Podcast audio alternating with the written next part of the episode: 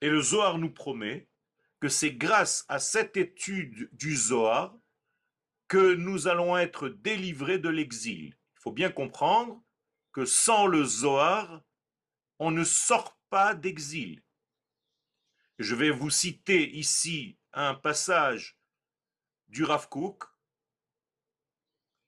qui parle de cela dans Oroth au chapitre 95. Très Torah, les secrets de la Torah, Mevi'im et Geoula, c'est eux qui amènent la Geoula. Vous voulez participer à la Géoula du monde, eh bien, vous êtes appelé à étudier cette étude. C'est pour cela, pour cette raison, qu'on a ouvert notre Zoom. C'est pour cette raison que nous avons ouvert, avec l'aide d'Akadosh Baruch notre école de Kabbalah pour devenir des acteurs de cette délivrance-là. Et donc, il y a ici une nécessité, une obligation d'étudier les secrets de la Torah. Et regardez ce que dit le Rav Kook, ou Mashivim Israël et Arzo. Et c'est cette étude qui ramène Israël à sa terre.